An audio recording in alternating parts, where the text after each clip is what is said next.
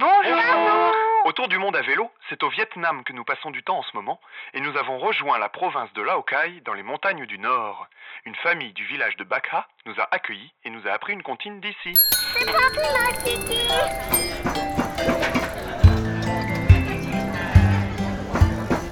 Nous sommes au marché de Kankao. C'est un tout petit village perché dans la montagne, au milieu des rizières en espalier. C'est dans cette région que vivent les Hmong fleuris, une minorité ethnique du Vietnam. On les appelle ainsi car ils s'habillent de vêtements très colorés que les femmes tissent elles-mêmes.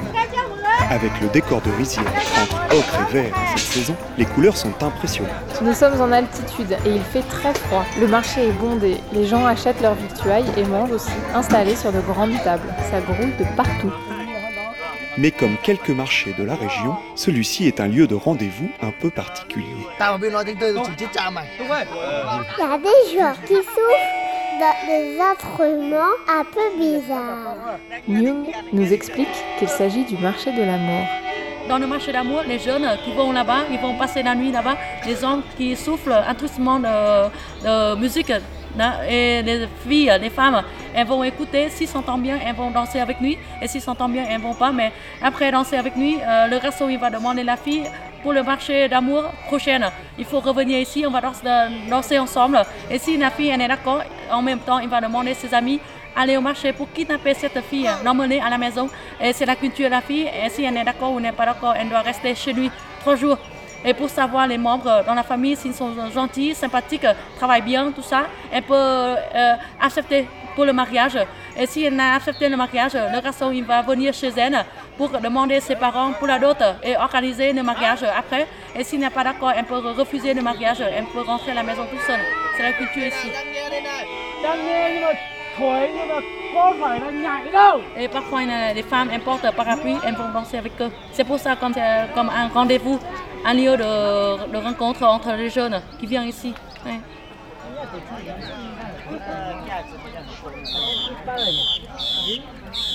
À quelques dizaines de mètres, abrités par quelques arbres, des dizaines de cages sont accrochées aux branches. Il y a des petits oiseaux. Il faut cuit, cuit, cuit, cuit, cuit. Ici, les habitants viennent vendre leurs oiseaux, ou bien essayer d'acheter celui qui a le plus beau chant.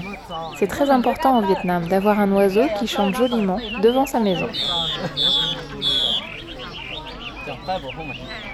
Alors les gens prennent leur temps, ils discutent, écoutent et comparent les sons qui sortent de ces petites cages.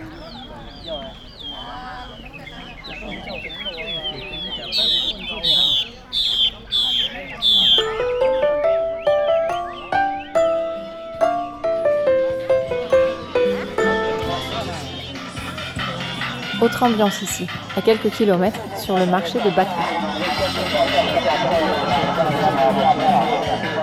C'est tout aussi agité, mais un peu plus moderne. Et certains stands diffusent de la musique, à fond les ballons, comme toujours en Asie. À la sortie du marché, ici, les hommes se retrouvent pour échanger ou réparer leurs instruments de musique.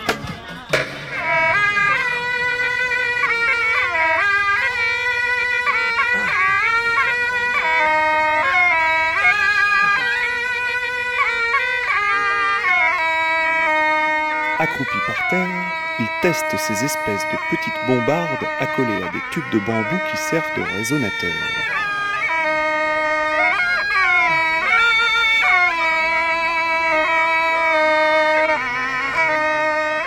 C'est une musique que l'on n'entend que chez les Hmong fleuris, dans cette région.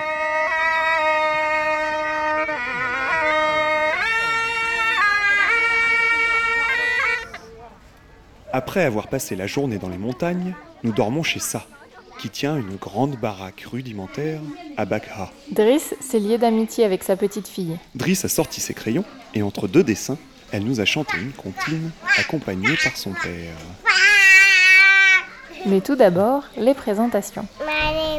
Je m'appelle Voine. And what's your name? Name Sa Je m'appelle Sa.